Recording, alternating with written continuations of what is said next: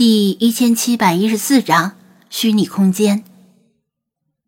一回生，二回熟，张子安第三次穿越漩涡就不那么害怕了，甚至可以睁着眼睛试图看清从四维时空回到五维时空的过渡过程。但可惜，当他走过漩涡时，只是瞬间的眼前一黑，再亮起来时，已经身处灰色空间了。这倒是很好理解，因为当他的眼珠位于两个空间的分界线时，前端的瞳孔、虹膜、角膜等感受到了光线，已经与后端的视神经失去了联系，看到的影像无法以生物电的形式传递过去，只有整个眼珠进入五维空间之后，才恢复了视力。前一刻。他还孤身一人站在一片混沌的灰色空间，下一刻，那个女孩就突兀的现身在他面前，跟大变活人一样。四维时空里的空间在这里失去了意义，无论去哪里都可以一步抵达，前提是能够感知五维时空并找准方向，否则只能永远的迷失在这里。线是点的集合。将无数点集合在一起，就成了线。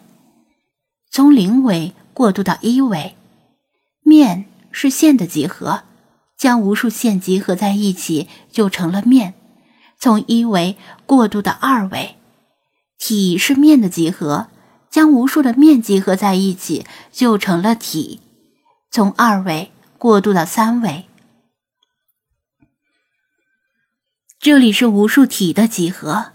体本来就占据了空间，所以也是空间的几何，是为超立方体。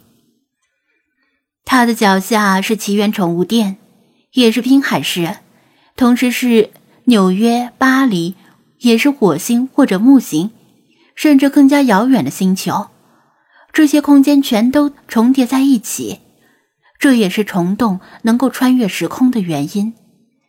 他已经想到了。这只白白胖胖的蠕虫，应该也是一只精灵，而且是迄今为止最不可思议的一只精灵，完全跟其他精灵不在一个数量级上。更有趣的是，这只精灵没有一丁点儿的战斗力，更没有毁天灭地的能力。它不会改变任何事儿，只是把人送到正确的时间和正确的地点，以完成历史，唯一的历史。如果一个人穿越了时空，那么一定是历史注定他会穿越。他穿越时空所做的事儿，正是历史的一部分，否则就会产生时空悖论。冥冥之中，一切都有定数。至于这个女孩是如何得到这只精灵的，以及为什么游戏停止运营的情况下，她却不受影响，这些问题，她现在没有时间，也没有心情去考虑。一切顺利吗？他笑眯眯的问道。他扬了扬手机。下一步要做什么？回到未来，精灵们就会出现在手机的宠物栏里。当然没那么简单。他摇头。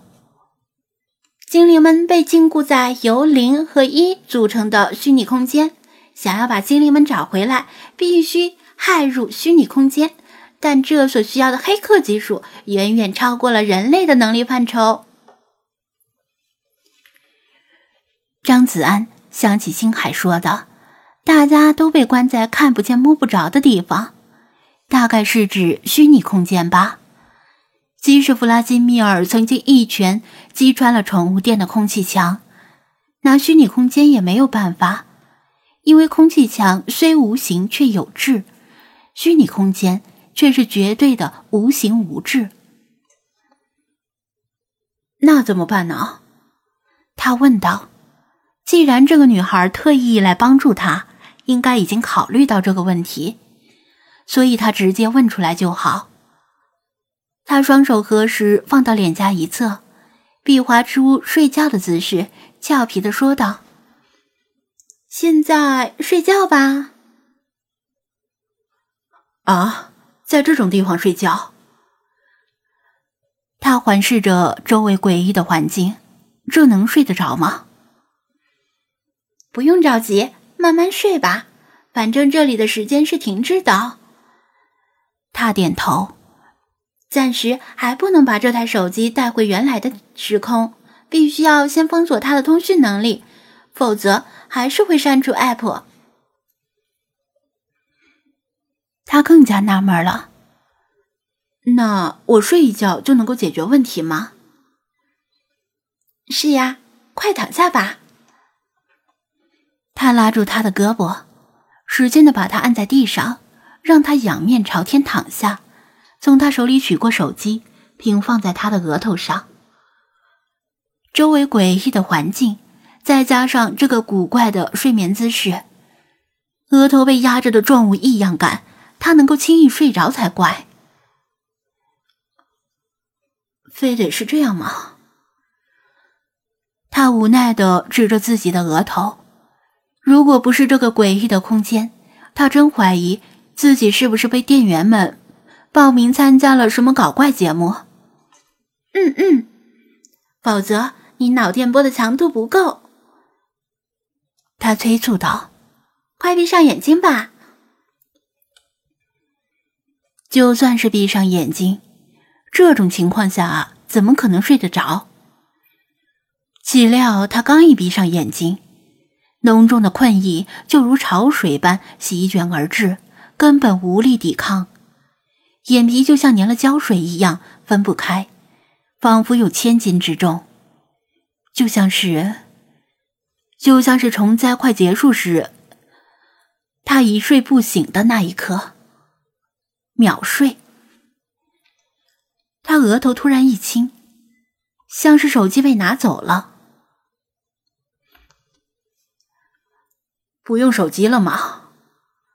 他下意识的问道，并睁开眼睛。对他来说，刚才只是稍微晃了下神，但再睁开眼时，那个诡异的灰色空间已经消失了。我操，这他妈的又到哪里了？他撑着地面想坐起来，但是怎么说呢？拄着地面的感觉有些怪异。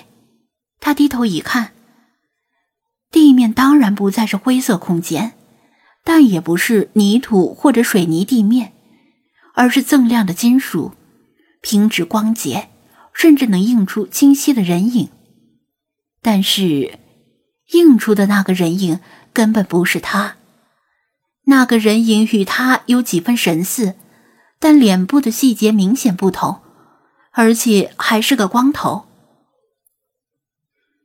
平心而论，虽说是光头，但这个人长得还是挺帅气的，脸部线条柔和，充满了中性的美感。放到现代社会，可能会引起小女生们的尖叫，说不定还能够成为偶像练习生。不管这人长得有多帅，问题是这不是他呀。张子安惊惧的摸了摸自己的脸颊，触感同样十分的怪异，并不是说皮肤的触感，而是手的感觉。我的脸怎么？别在地上坐着了，快站起来！另一个声音。从他头顶响起，他抬头一看，面前站着另一个人。从身材上看是女性的特征，穿着一套连体服，但脸部同样充满了中性的美感。这人的脸部线条和嗓音，庄小蝶。他愕然发问，他没有回答，平静的俯瞰着他，算是默认了。你怎么？我怎么？他有太多问题要问。他伸手把他拉起来。你现在是个机器人了，去找我们的电子羊吧。